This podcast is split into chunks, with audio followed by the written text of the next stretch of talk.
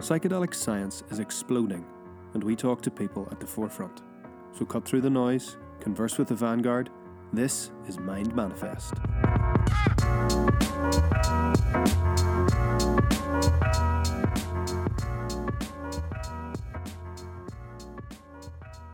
I was joined today by Amanda Fielding. Amanda has been called the hidden hand behind the renaissance of psychedelic science, and her contribution to global drug policy reform has also been pivotal and widely acknowledged.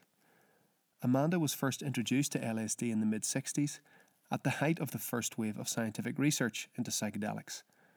Impressed by its capacity to initiate mystical states of consciousness and heightened creativity, she quickly recognised its transformative and therapeutic power.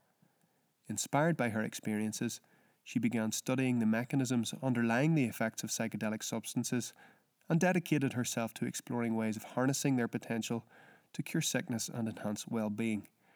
In nineteen ninety-six, Amanda set up the Foundation to Further Consciousness, subsequently changing its name to the Beckley Foundation in nineteen ninety-eight.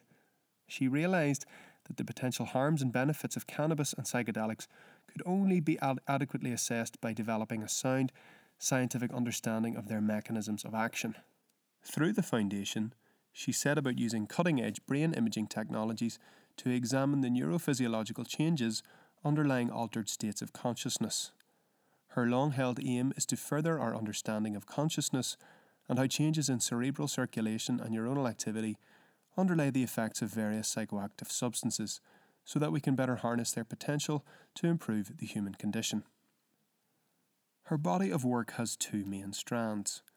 Through the Beckley Foundation's policy programme, Amanda has commissioned and published over forty books, reports and policy papers which have analysed the negative consequences of the criminalisation of drug use and laid out possible alternatives which could protect public health, diminish violence and governmental costs, and protect human rights.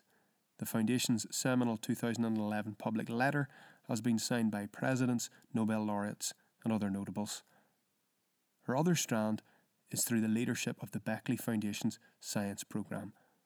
Amanda has initiated much groundbreaking research and has co-authored over fifty scientific articles published in peer-reviewed journals. She collaborates with leading scientists and institutions around the world to design and direct a wide range of scientific research projects, including clinical trials, investigating the effects of psychoactive substances on brain function, subjective experience, and clinical symptoms, with a focus on cannabis, the psychedelics, L S D, psilocybin, ayahuasca, D M T, five-M E O D M T, and M D M A. This pioneering research has not only shed light on the mechanisms of actions and therapeutic potential of these substances, but also on consciousness itself. This has led to a groundswell of interest in and recognition of the possible benefits that careful use of these extraordinary compounds can bring. The research that Amanda has initiated has shown that psychedelics hold great promise in helping individuals with illnesses such as treatment-resistant depression and addiction. Furthermore, in her role as co-director of the Beckley Imperial Research Program, she helped generate the world's first images of the brain on L S D, one of her long-standing ambitions. I sat down with her at her fabulous home, Beckley Manor, in the Oxfordshire countryside. It's really a pretty magical place. I apologise if the sound quality isn't amazing, but the room we were in has pretty vaulted ceilings, and part of the house and surrounding moats date back to medieval times, so they weren't exactly built for soundproofing. You can hear the open fire crackling in the background and the clinking of glasses, so let's just call it ambience. I'd also like to say a big thank you to Jose, Vivian, and the rest of the Beckley team, who are just too numerous to mention, uh, for all their hosting and facilitating, so many thanks. I believe that Amanda's achievement is fairly gargantuan when you really consider it.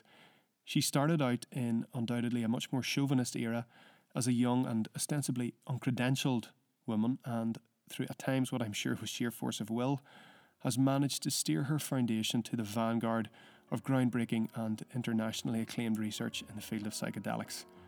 So I started out by asking her if she could just drill down on the genesis of the Foundation's collaboration with Imperial College London.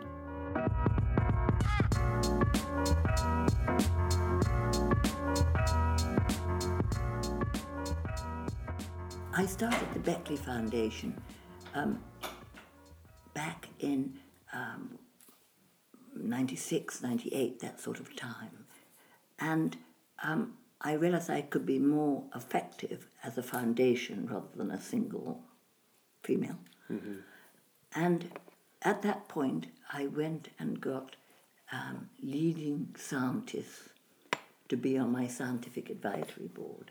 Mm-hmm. I started with Albert Hofmann, who discovered L S D, and then um, there was a very top neuroscientist in the U K. The, the top scientist was someone called Colin Blakemore, and um, the top scientist from Cambridge. So very kindly, they all came on my advisory board, mm-hmm.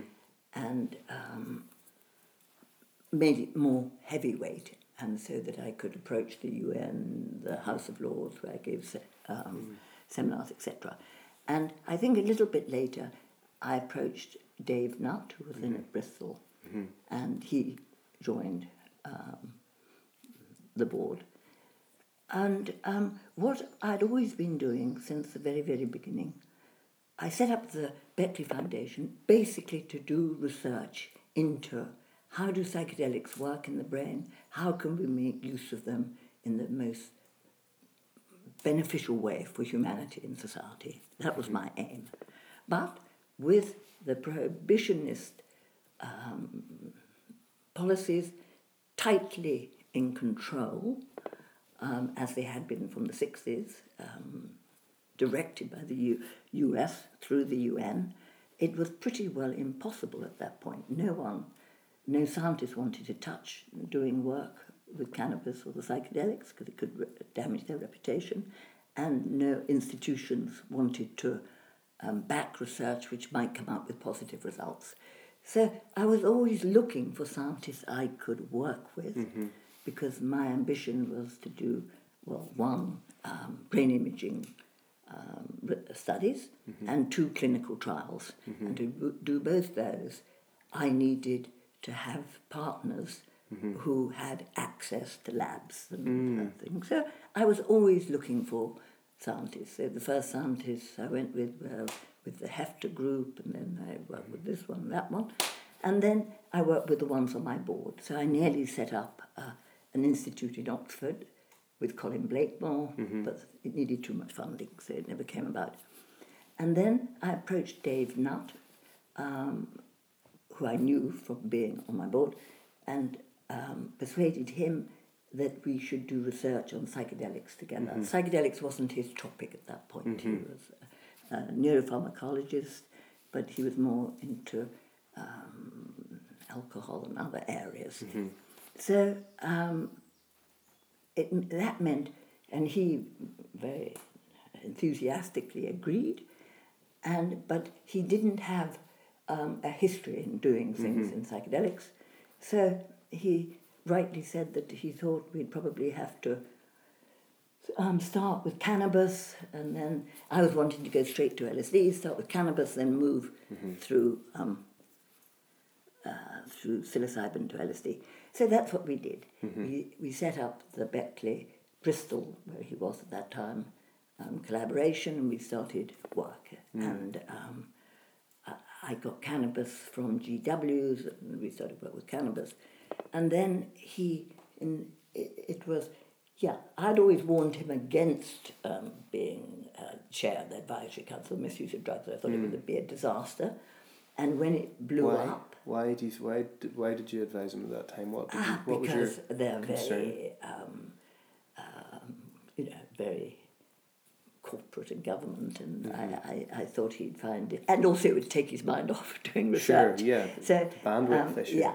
So I thought um, it it was, I said it was a poisoned sword, I thought. Mm. But then when he got sacked, actually I was involved because I asked him to talk at a, a conference I was giving um, at the House of Lords on, I'd just done a really seminal report on cannabis worldwide, how it's cannabis mm-hmm. treated, called Cannabis Policy Moving Beyond Stalemate. And mm-hmm. it had the world's leading drug policy analysts mm-hmm. working on it, five of them, and then I was uh, mm-hmm. convening it and directing it, kind of thing. And it was an extremely good report, which actually made a lot of difference at the U N. Mm-hmm. Um, and I asked him if obviously he could come and, you know, talk about it. And he said, no, no, he can't in his position as chair of the um, advisory board. Mm-hmm. But he'll talk about how um, horse riding is more dangerous mm-hmm. than M D M A. Mm-hmm. Um, and, of course, it was that talk which got him the sack. Sure. And so, um, but Dave is a very resilient, and mm-hmm. he, he was, when he was young, a very good badminton player. He worked, moved very quickly on his feet, mm-hmm. and instead of getting crushed by being sacked, mm-hmm. he made it his Robin Hood moment. Absolutely. And so he became a star. Yeah. Well done, Dave. Yeah. So, um, so that was Dave, and then at the, when a bit later, I can't remember when he was at, but then, I forget when it was, two thousand eight, I think, he moved to Imperial. Mm-hmm. And so then it became the Beckley uh, Imperial Research Program, mm-hmm. psychedelic research program, but we left out psychedelic at that point because sure. it was too, too taboo. Yeah. And Dave and I both directed the program, and I was always heading to look, investigate my old hypothesis about underlying these changes in states of consciousness was a change in capillary volume. Mm-hmm. Not really blood and uh, global love, it was capillary, global capillary volume. Mm-hmm. That was what I was looking for.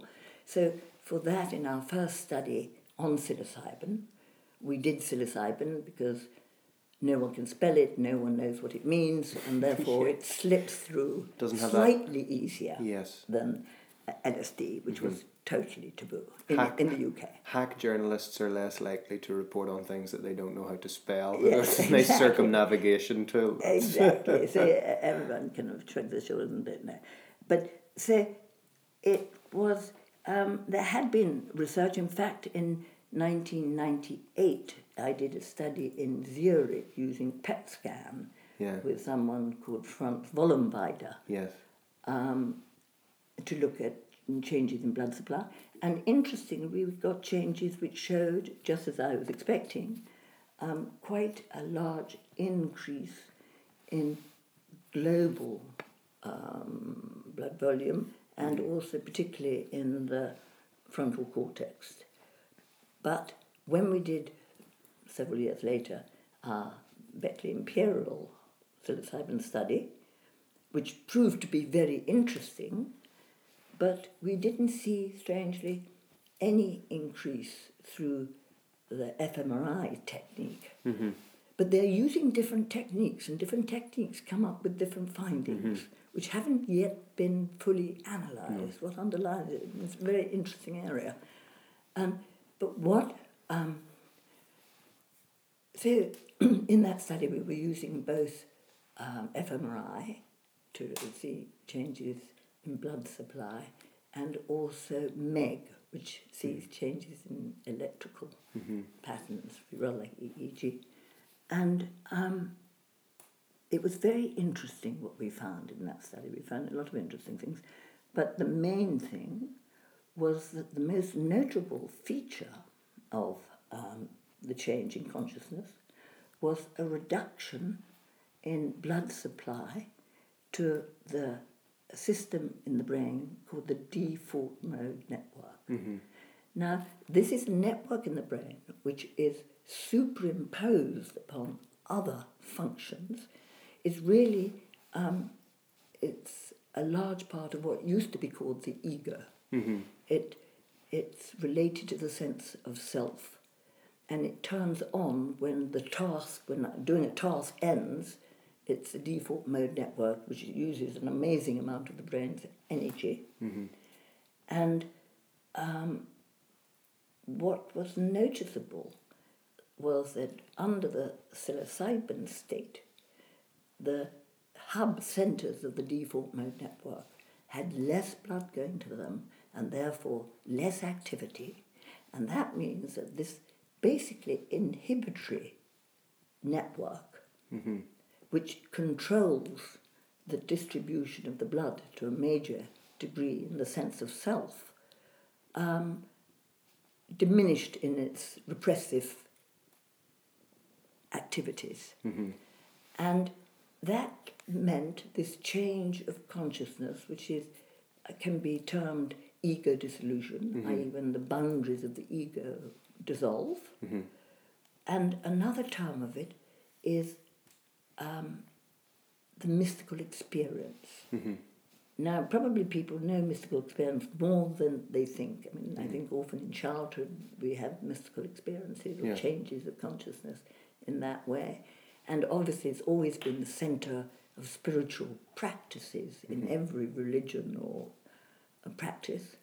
At the core is the mystical experience. Mm-hmm. And it's a very uh, fascinating um, area of human consciousness mm-hmm. where um, one becomes, loses one's boundaries and one gets a feeling of unity with the all, with whether we call it nature or God mm-hmm. or whatever terminology it is. It's an ex- expansion of the feeling of self. We, we, we lose the enclosing barriers of the smaller self and become part of a bigger self. Mm-hmm. And it's associated with um, joy and um, kind of freedom and um, um, eternity, timelessness, many of those characteristics. Mm-hmm. And what we found in our later studies was that this state is very Um, um, in tune, synchronized with a successful mm-hmm. outcome of overcoming psychological problems, deep psychological problems like depression mm-hmm. and addiction and mm-hmm. post-traumatic stress disorder. All of these terrible psychological problems which actually humanity is kind of charging more and more into, and there's becoming epidemic mm-hmm. in the Western world of mental disorders, mm-hmm. um, they're all based on an over-rigid setting in the default mode network, mm-hmm. meaning that these patterns of thought and behaviour, maybe through trauma, maybe uh, through conditioning, have got so deeply embedded and become rigid that the person is caught in a circular, um, everlasting talk of mm-hmm. whatever it is, I'm so depressed, mm-hmm. or I need another drink, or mm-hmm. whatever it is, a negative set of Um, identification with the self almost, which yes. has been narrated in a more with a more negative Absolutely. slant. Yeah, and it isn't doing the person good, and they probably know it, mm-hmm. but somehow it's so much part of them they can't get rid of it. Mm-hmm. And so currently, the treatment for these conditions is, on the whole, S S R Is, mm-hmm. which is a pill which suppresses, mm-hmm. and talking therapy. Mm-hmm. But on the whole, just talking therapy can't get down deep enough mm-hmm. to unlodge this rooted rigidity. Mm-hmm. Whereas as when the psychedelic, by removing the uh, blood supply of this default mode network, it suddenly shakes up the setting. So it all becomes more mobile, flexible. It's like hot metal. Mm. It can be changed. Mm-hmm. So if the uh, person has a wish and intention to get better, mm-hmm. and also they're in a good um, setting, a therapeutic help with people giving them the confidence to relax and get into them, themselves and face their demons and their, mm-hmm. uh, their clouds inside their personality, it seems to be able to clean out the constrictions and shake it all up, and in an amazing way a new and positive setting can mm-hmm. take place. And this came more and more clear through our later research, and also research at other um, institutions like John Hopkins did a mm-hmm. very fascinating study on the mystical experience. And um, obviously, it's very um, has much in common with high-level meditation, which mm-hmm. is also leading that way. Mm-hmm. and other endogenous experiences of mystical experience, which just happens through sure. the body's own um, serotonin or, or whatever it is, uh, yeah. the um, neurotransmitters bring about a mystical experience, mm-hmm. as we know from yeah. the great mystics like Saint Teresa of Avila. Mm-hmm. When she describes her mystical experience, it's so very like yeah. an L S D. Sure. You'd think she was talking about L S D, mm-hmm. but no, she was talking about a mystical experience. Um, so it's common. Mm, I think this is something which um, I believe will pique the interest more generally, because it is not scientifically possible. If you're thinking from a very materialist scientific perspective and you're reading the research, it's really not possible to read it without uh, uh, without noticing what you've alluded to, is that yes. there is a statistically significant overlap yes. between success rates, and yes. it doesn't seem, you know, if it's to do with reducing experience of major depression, reported major depressive uh, instances, or smoking, yes. um, the overlap is reproducing, which is success rates and the occasioning of mystical experiences. Yes. Those are two what have been, I think, previously described as almost non-overlapping magisteria. You know, yes. there, there's the science over here, and then yes. there's the nuts and bolts of life here, yes. and then there's the woo-woo over here. Yes. And I think this is becoming a very interesting area it's, it's, where those two things are sort of rubbing up against each other. Absolutely. I mean, we did it, got a chart where we correlate the people mm-hmm.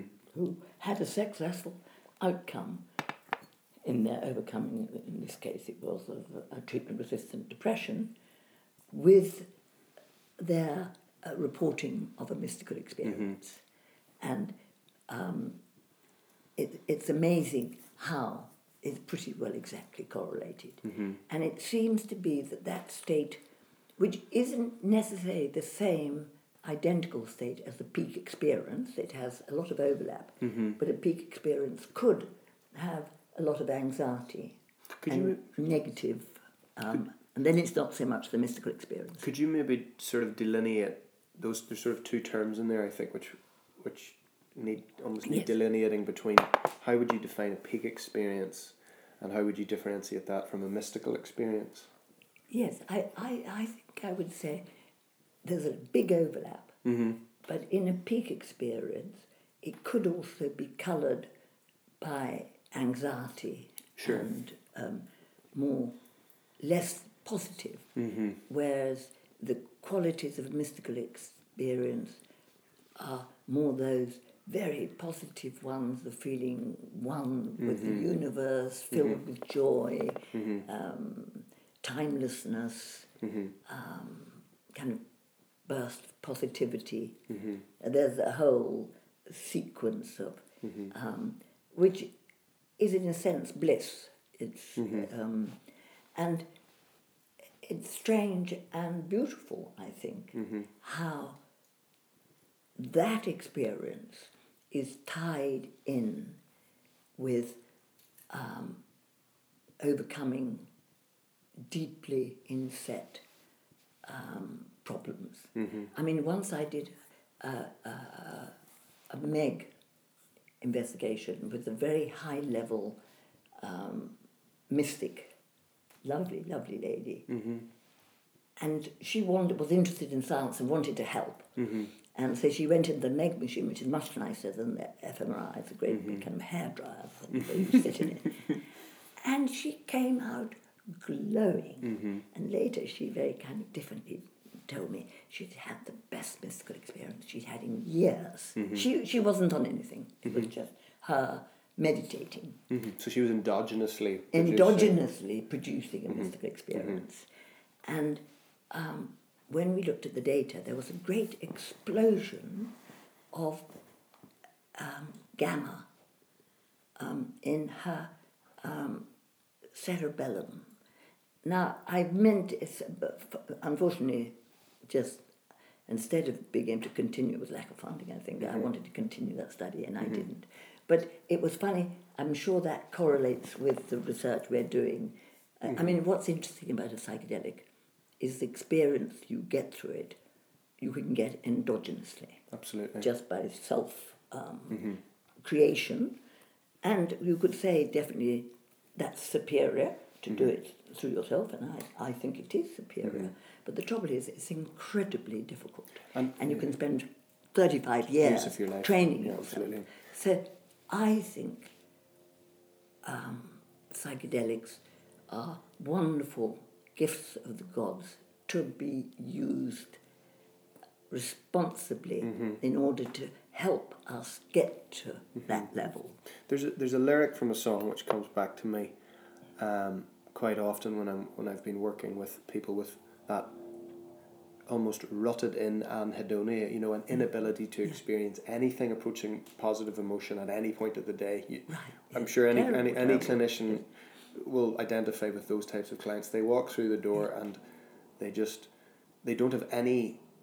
It's almost like they've forgotten what joy could yes. possibly be. Yes. It, it's sort of Gollum-esque. It, yes. And the phrase that comes to me is, if I hadn't seen such riches, I can live with being poor. And if you can give people experiences through, yes. it doesn't really matter if it is, if they experience an endogenous yes. moment of awe in nature, some, yes. or through psychedelics, or yes. through deep meditation, yes.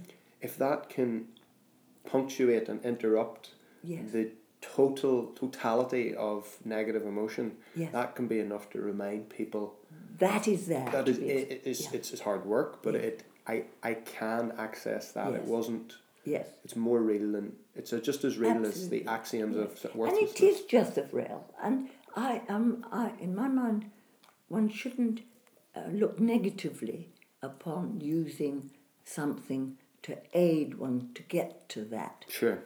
area. Because the important thing is getting there. Tell- and, and then the amazing thing is how experiencing that area mm-hmm. has, has been shown through research to help people with existential fear who've suddenly been told what a horrible thing to happen, that you've got a death sentence, mm-hmm. it's cancer or whatever it is, mm-hmm. and so obviously you're you're anxious, you're worried about the pain, the death, the family you're leaving, whatever, all the horrible things, and that can kind of kill the joy and mm-hmm. make the last period of life full of suffering for the person, therefore their carers and their families. Mm-hmm. And the the research, um, which was carried out by um, really three different Um, research is the beginning of it, but I'd love to carry it on. Mm-hmm.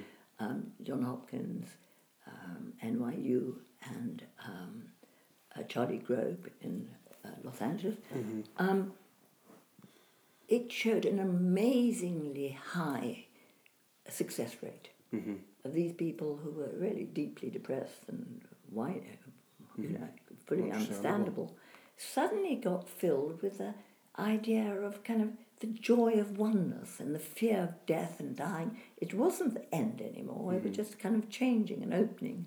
And their family would report how, how it had changed them and how, mm-hmm. how much happier they became and the family.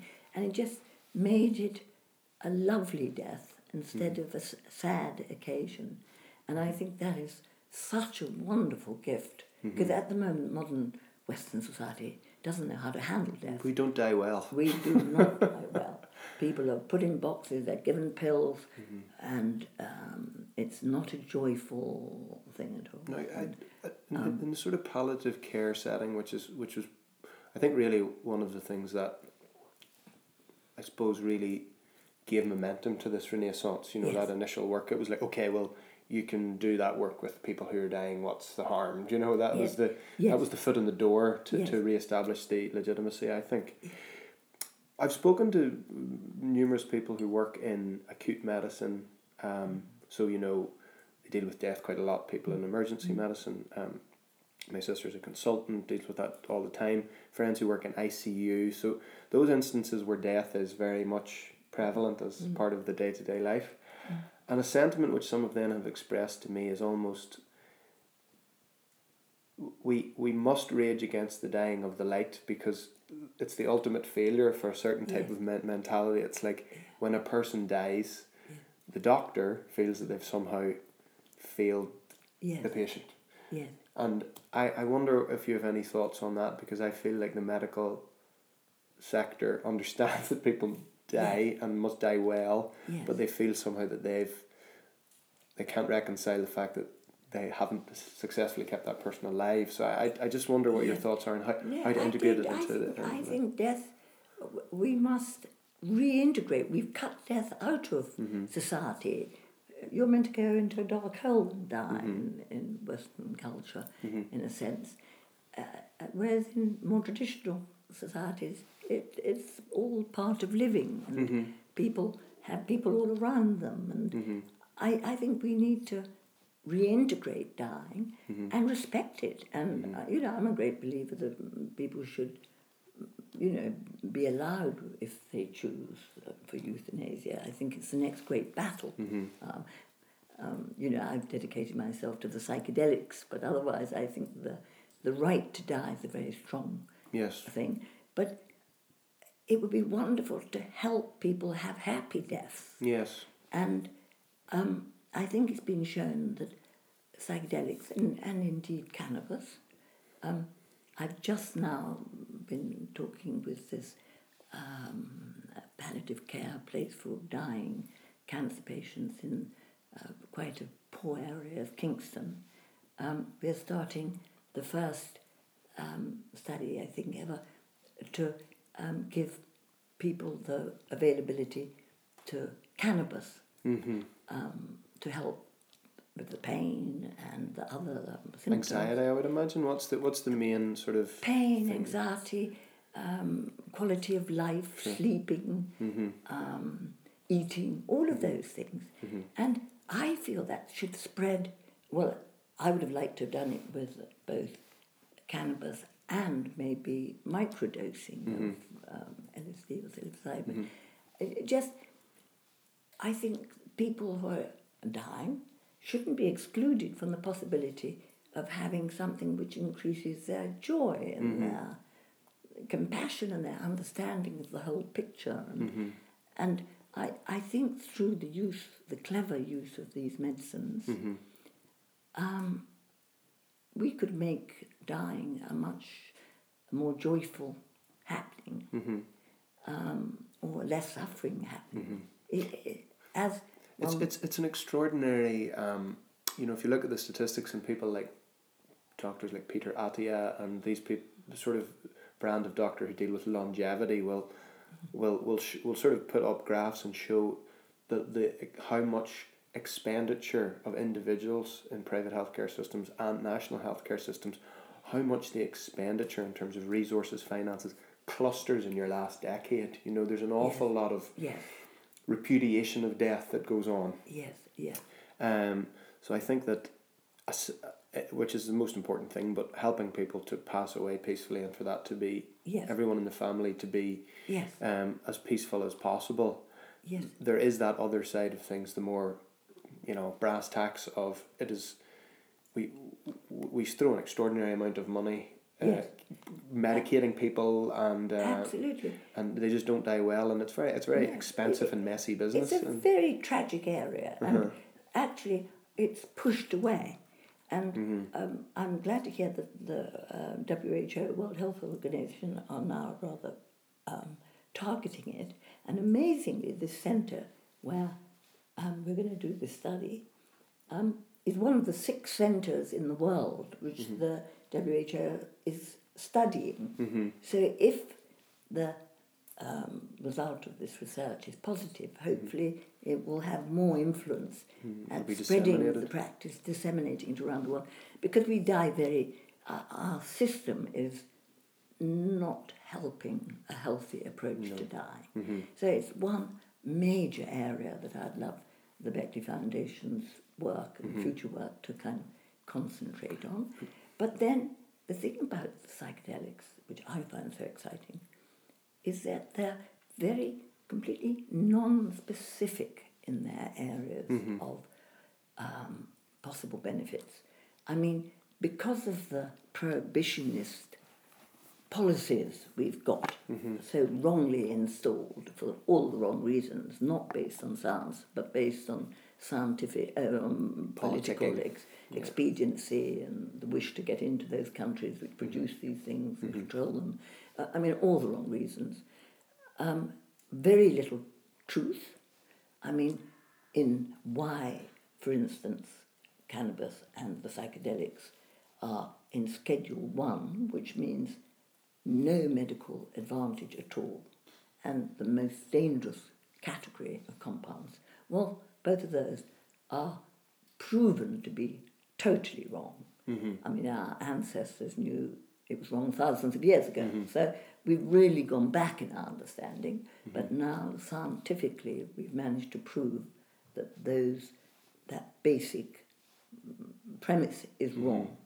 So these compounds should be taken out of Schedule One, definitely, mm-hmm. and at the minimum put into Schedule Two, where doctors can prescribe them, mm-hmm.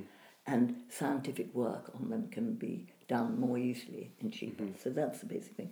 But what I'm really saying, because of the prohibition, um, we've very much concentrated on psychedelics' potential to heal sickness. Mm-hmm. And I always thought, when I saw these terrible gates of prohibition come down in the sixties mm-hmm. and seventies, what a total disaster and what human suffering is going to cause. Mm-hmm. Missed um, opportunity.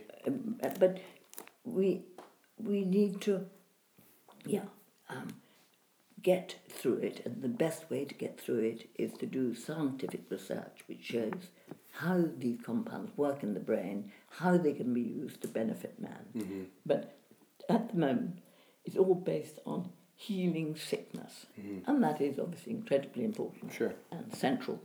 But then also one wants to think how they can be used to um, better well-being, mm-hmm. enhance the healthy, um, expand cognitive functioning, mm-hmm. creativity, compassion, love, mm-hmm. um, human relationships, mm-hmm. all of which aren't registered as indications yes. for changing. Change, yeah. But, I mean, to die happily is incredibly valuable mm-hmm. because it leaves happy memories and, in and the minds of the relatives. And, and, that, and that really does fan out in a in a materially true way. If someone, if you've ever been around someone who's died very poorly, mm-hmm.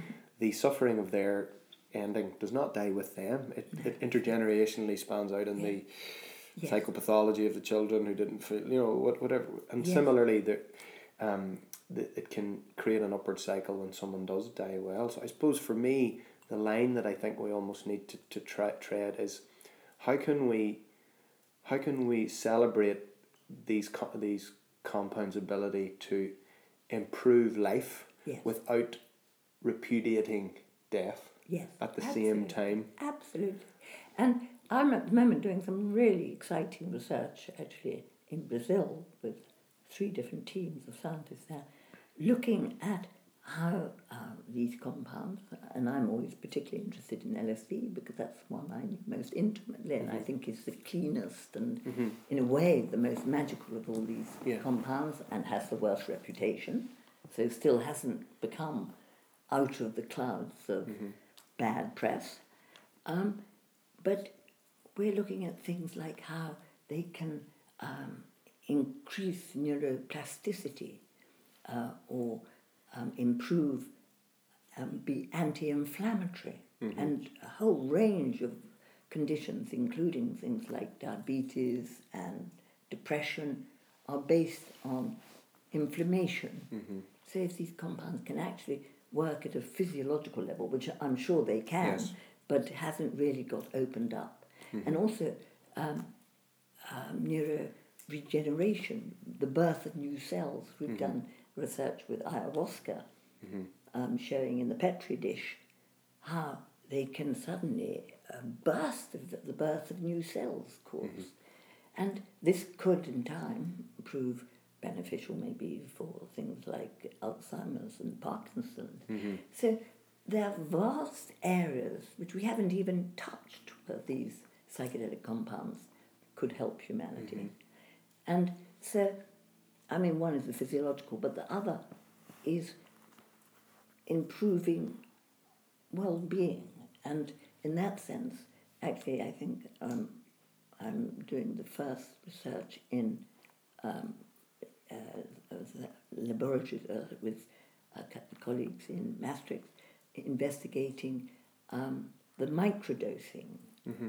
And it's a very fascinating phenomenon, microdosing. It means not taking a whole dose, whatever we call that, which changes consciousness at a deep level, but taking a fraction of a dose, whatever that is, so that you get, the person gets a um, a little direction in that direction of loosening the ego's control. Mm-hmm. So the brain, the, the whole personality, it gets slightly more vital, more energetic, more focused, more free. Um, there are more simultaneous happening in the brain, that is the more centers in the brain are firing simultaneously. Mm-hmm. So it's a kind of freer, richer, more colourful form of consciousness. It's a slightly um, what um, a psychedelic does is make the consciousness more primal. It it pushes it in the direction of um, what a baby's consciousness was, more, mm-hmm. where more of the brain is functioning simultaneously. So there's a more intense focus on one area, bursting, but it's informed the area of consciousness. Recruiting different, uh, different brain parts. parts yeah. And we did a research which showed how twenty different extra parts of the brain were feeding mm. into the consciousness, mm. which is pretty amazing. Mm-hmm. So that explains why, if you're listening to music on a psychedelic, mm-hmm. or indeed on cannabis, you suddenly are aware of a much richer orchestration of sounds. Mm-hmm. And if you're looking at beauty, I mean, we used to joke that it's an insult to beauty to get, to uh, see it in, in not in an optimum state of consciousness. Yeah, yeah. You're fully, your senses are fully um, awake, and mm-hmm. you can get the full burst. And it's mm-hmm. uh, it's also associated with memories and love, and um, so the beauty is richer. Mm-hmm. And I think um, these techniques of enhancing consciousness, I mean, I would always come back to agree that to be able to do it without the need of any substance is um, is superior, mm-hmm. really. I mean, if you can just do it through your own meditative skills, yes. that's a wonderful art to be highly respected. Mm-hmm. But it You know, the masters of those arts, like the mystics, used to go for twenty-five years and live in a cave or something. Mm-hmm. It's just not, it's, it's difficult to take the bins out and do the school run when you, you know, exactly. It doesn't map onto exactly. normal life. And um, the use of, and this is where I think microdosing is a very interesting sure. phenomenon, because it doesn't mean to say you have to drop your everyday mm-hmm. um, activities at all. It means that you can um, borrow a bit of that extra energy which mm-hmm. comes from the use of these compounds to enhance every day, mm-hmm. to make your focus more, your enjoyment of your work more, um, so you can bring that extra vitality, joy, freedom um, to your everyday life. And right ago, I started this work back before these compounds were had been made illegal, actually, in the sixties, sixty-six. And I was amazed by the potential, particularly of L S D, mm-hmm. to enhance.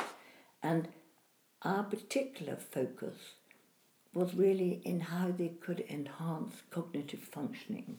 Mm-hmm. I mean, obviously, one was also in, in fascinated by they could how they could enhance enjoyment, fun, mm-hmm, sure. laughter, love, all of those things, yeah. enjoyment of beauty, music, but how they could enhance disciplined cognitive functioning. Yes. And um, so that's really what we use them for. When I say them in our terms, it was really L S D in, in the early days when we used it to work deeper. Um, yes. We were very passionate Go players, an mm-hmm. ancient Chinese game of Go. And Go has no luck. It's you, know, you put stones, black or white, depending which the better player plays with white. Mm-hmm. Um, it's a very psychological game. Mm-hmm. And what you're trying to do is enclose space. So it's a spatial recognition mm-hmm. game. And um, it has a handicap system, so players of different um, levels can have uh, equal game between themselves. And what um, we discovered was, at least I discovered, that if I was playing on the right um, dose, dose yeah. of L S D, and then most importantly was also keeping my blood sugar level roughly normal, mm-hmm. which meant, one, taking um, time-release vitamin C so that the body can make adrenaline and mm-hmm. naturally increase the blood sugar level, and two, eating sweetmeats mm-hmm. to keep the sugar level just what you you normally have it. You don't want to go too high, or the insulin puts it away. You want to try to get to that normal bracket. Mm-hmm. And I, I knew all about sugar level because my father was a very bad diabetic, and mm-hmm. I was the youngest in the family, and it was my job to keep his sugar level. He was constantly falling, having shortages and falling mm-hmm. in ditches, and so I was very conscious of sugar level. Yeah. So when I was told about this um, by this brilliant um, science, uh, Dutch uh, scientist in nineteen sixty-six, it meant a lot to me. I suddenly realised, my goodness me, I can actually learn to drive this increased mm-hmm. consciousness I can get through a psychedelic. I'm not mm-hmm. there at the whim of the winds and the mm-hmm. currents. I can actually take control and learn to use it to my cognitive advantage. And produce and, tangible results. Yes, in, and with in quantifiable the game of improvements. I played uh, my partner thousands of games. We minded passionately about it. We wrote them all down on a list, the winner mm-hmm. and the loser.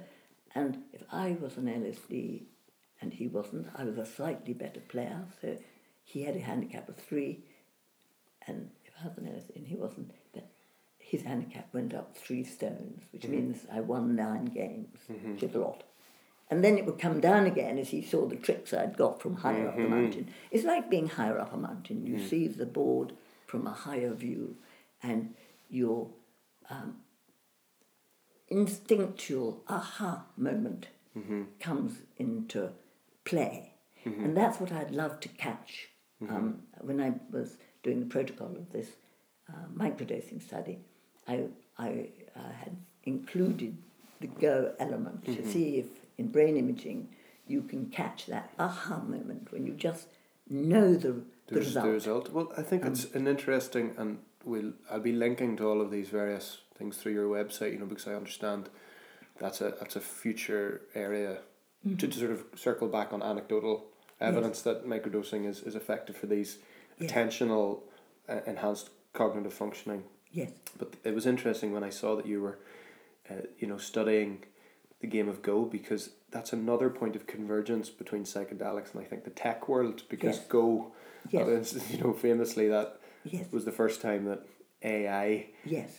you know really showed us that it yes. could be the deep mind type moves yes. were were not logarithmically predicted, so to speak. No, and, and but actually what I gathered is they only got to win by human input. Exactly. Um um I think it was a, it was a name, European level, a yeah. lower level, the person, the player, who was beaten by the machine and told the tech people, it's the unexpected. That's yes. what beats you. It was a, it was you a, have to bring in the unexpected, and that's yeah. what the human brain can do. Yeah. And then they built it into the algorithm. Uh, um, Good. I'm yes. I'm pleased to hear that yes. because at least it's not our the first. We won't look back on that moment and say, "Oh, that was the moment our robot overlords announced yes. their shot." I think the, the, the robot needed the, the human brain Good. to Thank get it you. over.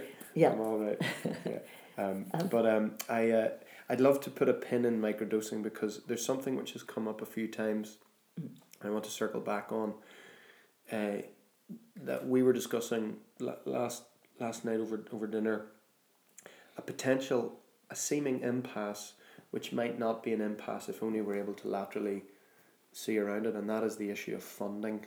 Yes. Because there the, the common story now, if you, you dig into people who are wanting to move this research forward, wanting to understand that it needs to infill through all these areas and recruit different silos of expertise, you hear these wonderful ideas. Yeah.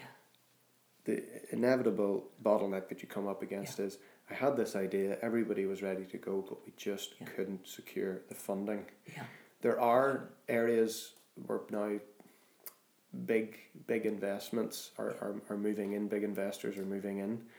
And I think any wise person, regardless of your political persuasion, does not like the prospect of monopoly. Mm-hmm. So how do you see the funding issue moving through massive monopolised corporate interest and mm-hmm. also government piecemeal, you yes. know, uh, sort of feeding? How, how do we help yes. open source and, and, and make yes. it r- robust and varied? How Absolutely. Do we...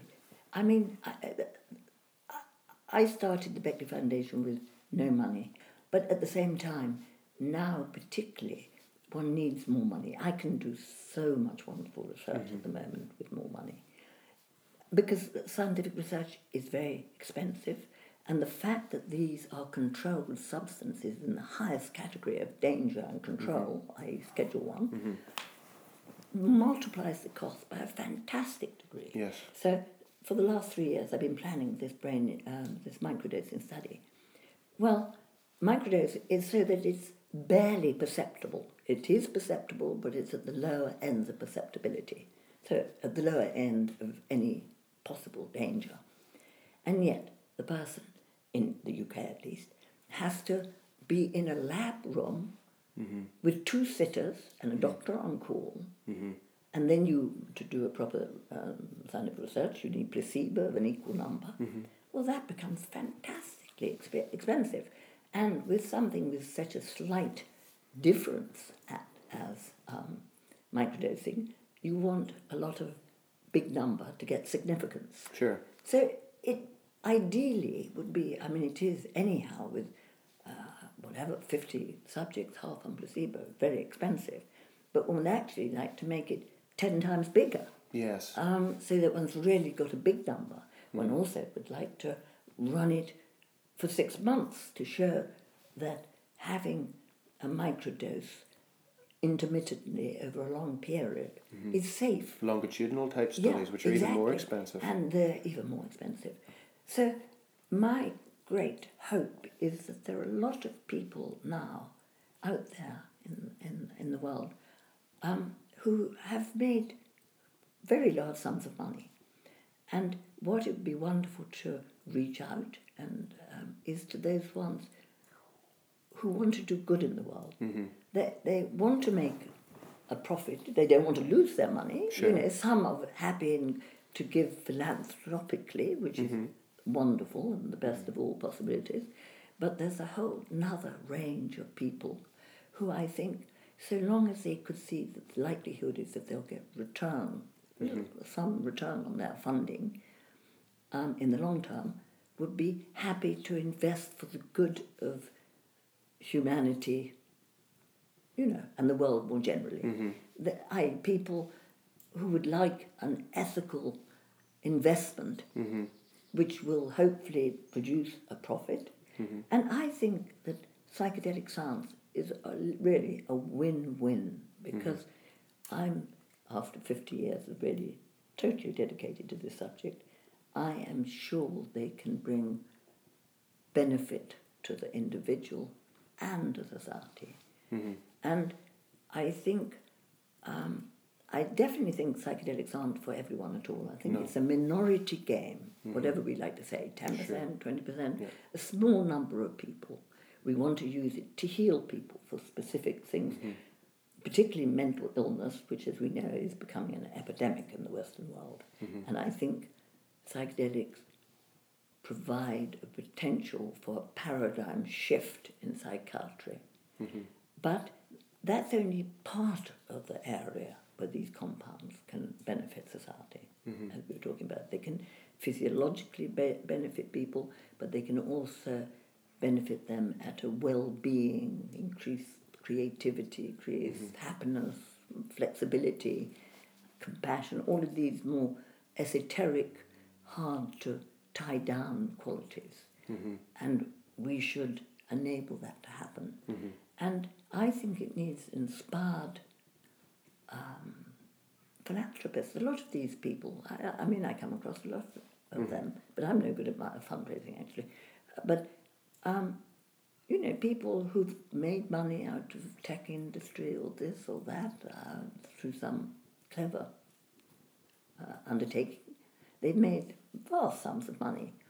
And I feel that a lot of them would like to do something good with a part of that money, mm-hmm. at least, and feel that, quite rightly, that they're doing something to improve humanity and mm-hmm. the world. And it's a question of how does one connect, connect those. With that. I, I, I also think, and we've again spoken about this, but often the, the sort of dichotomy is set up where it's like, well, you can get a return on investment or you can't. But I think the definition of what constitutes an, you know, a return on investment is often given to potential investors in a very narrow way, mm-hmm. uh, where yeah. it's like if you make if you give a million pounds and you get two million back, that's a profit. Yeah. But there are many ways that I see people getting returns on investments with money, yes. because, and I've I've worked with them in in, the, in higher end rehabs. Mm. They will spend gobs of money on something which quantifiably doesn't bring them that much happiness. They yes. think, yes. if if you've ever sat with someone who owns a big yacht, and you say, what about your yacht? Most of the time they don't talk about, oh, it was wonderful, we went to yes. the Côte d'Azur. Yes. Most of the time they're, well, I had to, this went wrong with it, and I had yeah. to put it in dry dock. And you think, yeah, that's such a terrible return on investment, where mm. I think you see people who have discovered a whole area of life, give mm. back to humanity, yeah. and even if they didn't initially do it for the purpose of philanthropy, yeah. they start to realise that their happiness, the axiom that their happiness yes. and enjoyment is yeah. tied in, invariably tied in yes. with everybody else's. Yes, absolutely. So I think that's very true. They I just can't be happy if they keep that money. Yes, yes. So hopefully, penny pinch. Uh, that would be wonderful if mm. somehow um, that can happen, because actually in my personal state, I, I'm I'm really doing some very exciting studies, I suppose, mm-hmm. about twenty studies I'm mm-hmm. doing, I think, at the moment. And um, but to bring these compounds, go through phase three, one, two, three, yeah. clinical trials, and get them so they get a license to be used and prescribed by doctors, and then hopefully in time, even further than that, people can legitimately get psychedelics so that they can experience. In my opinion, one's own consciousness is a totally private thing, which has mm-hmm. nothing to do with the government or no. prohibition, mm-hmm. so long as one uses it well. I mean, obviously, if one uses it to go around beating children and blah, blah, blah, yeah. then you deserve to be punished in the normal mm-hmm. way. But if you're using it in a privately good way, and beneficial, it is your right and indeed society's benefit mm-hmm. to allow you to um, expand and alter and explore new areas and, as I see it, bring back valuable goodies from the areas you go to, to society at large. And mm-hmm. so instead of being frightened and prohibitory to mm-hmm. people who want to go and explore these distant sites in the conscious world, society should be very happy that they want to go, mm-hmm. and they're explorers and prepared to go Absolutely. To these slightly more frightening areas of mm-hmm. consciousness, and hopefully bring back new insights. I and um, I think I think your um, your point about um, the the sort of co- the sort of cognitive libertarian argument, that that right. It's potentially the fundamental human right, the yes, context of one's own con- consciousness. I, I, I think that what, what in the in the American world, the uh, uh, fathers who wrote Finding the Constitution, they never dreamt that anyone could dream of not thinking that it was a basic right. That's why they didn't put in anything about it. Because wish they had. It was obvious. You know, it's obvious that your consciousness, so long as you aren't doing anything bad mm. with your consciousness, mm. is yours to decide what you do with it. Right. And I think we need to re-establish as a basic human right mm-hmm. the freedom of consciousness. I mean, it seems so obvious, I wouldn't even have thought one should have but to say we, we, I think we need to be those fundamental truths sometimes. We've yes. become so polarised politically and in different ways that we need to remember that we can all converge on, on that. Yeah. I'm very conscious of your time because you're an extraordinarily busy woman, having spent a, a yeah. day in, in this wonderful yeah. place. Um, I, I, I, but I just so, want to say of course, that the centre of religions yeah. um, is the mystical experience. Yeah. And we all, um, people who've been religiously, whatever religion it is, they respect that centre.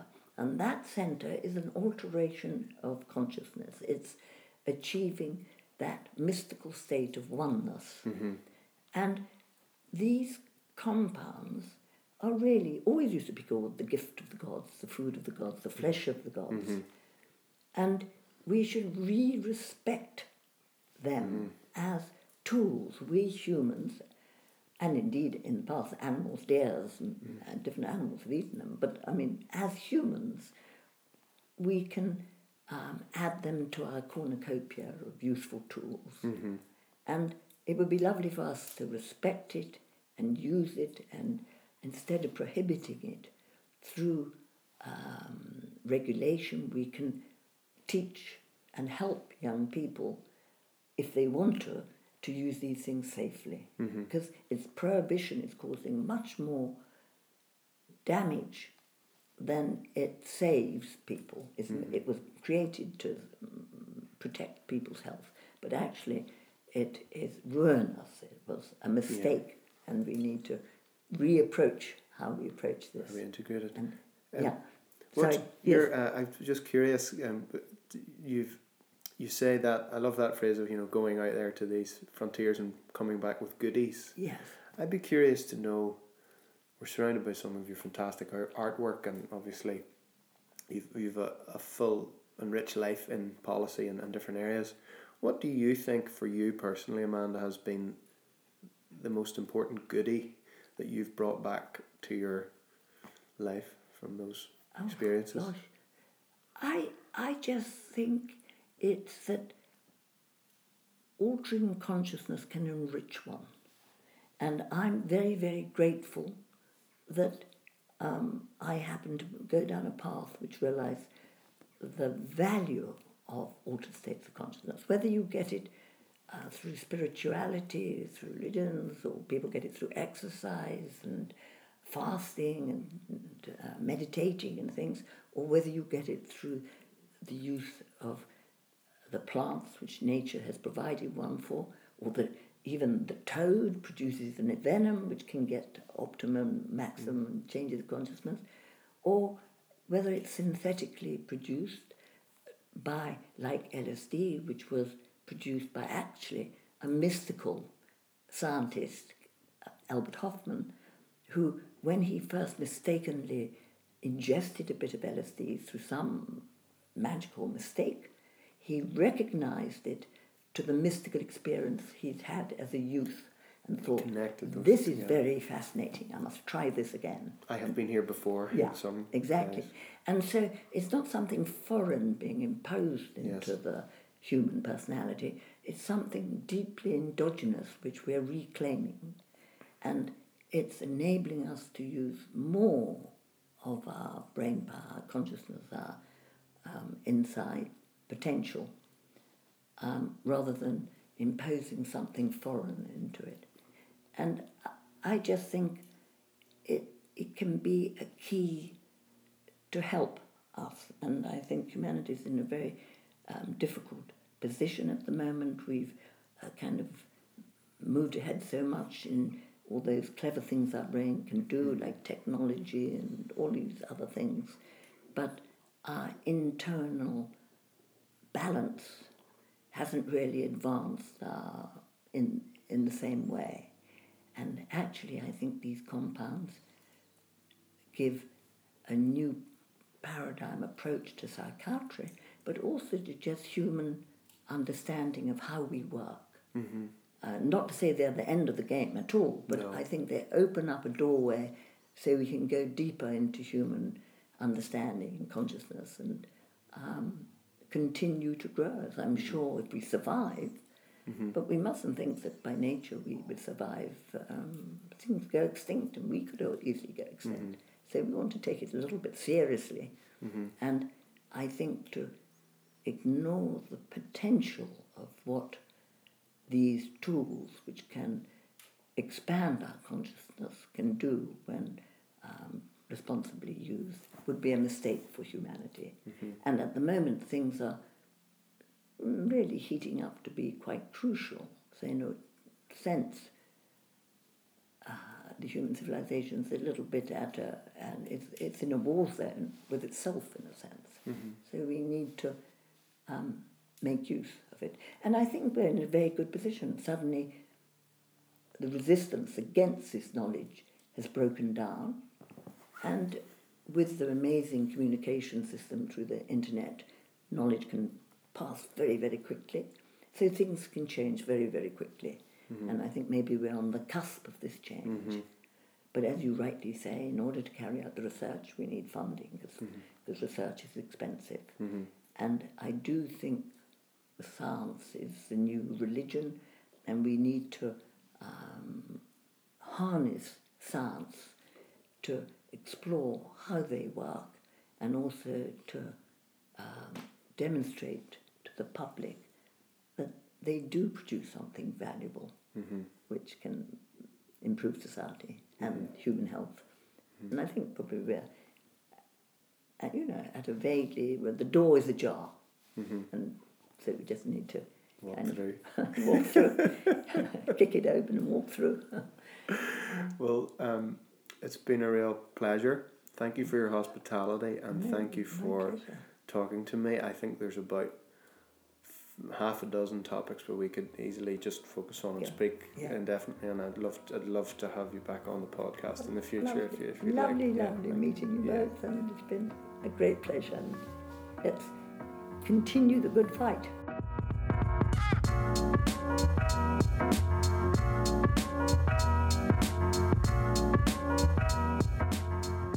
Thanks very much for listening. I hope you enjoyed our chat with Amanda. Uh, if you want more information about what uh, her organisation is up to, just go to beckley foundation dot org, and please, please, if you can, donate whatever you can to their organisation. We really need to keep funding this groundbreaking research. Another little request would be that you could give us a review on iTunes, and please get in touch at mind manifest podcast dot com. You can see contact forms on that website. Just with any suggestions or maybe guests you'd like to hear us interview, we read every email, and we'd really like to be responsive to your needs. So until next time, thanks for listening.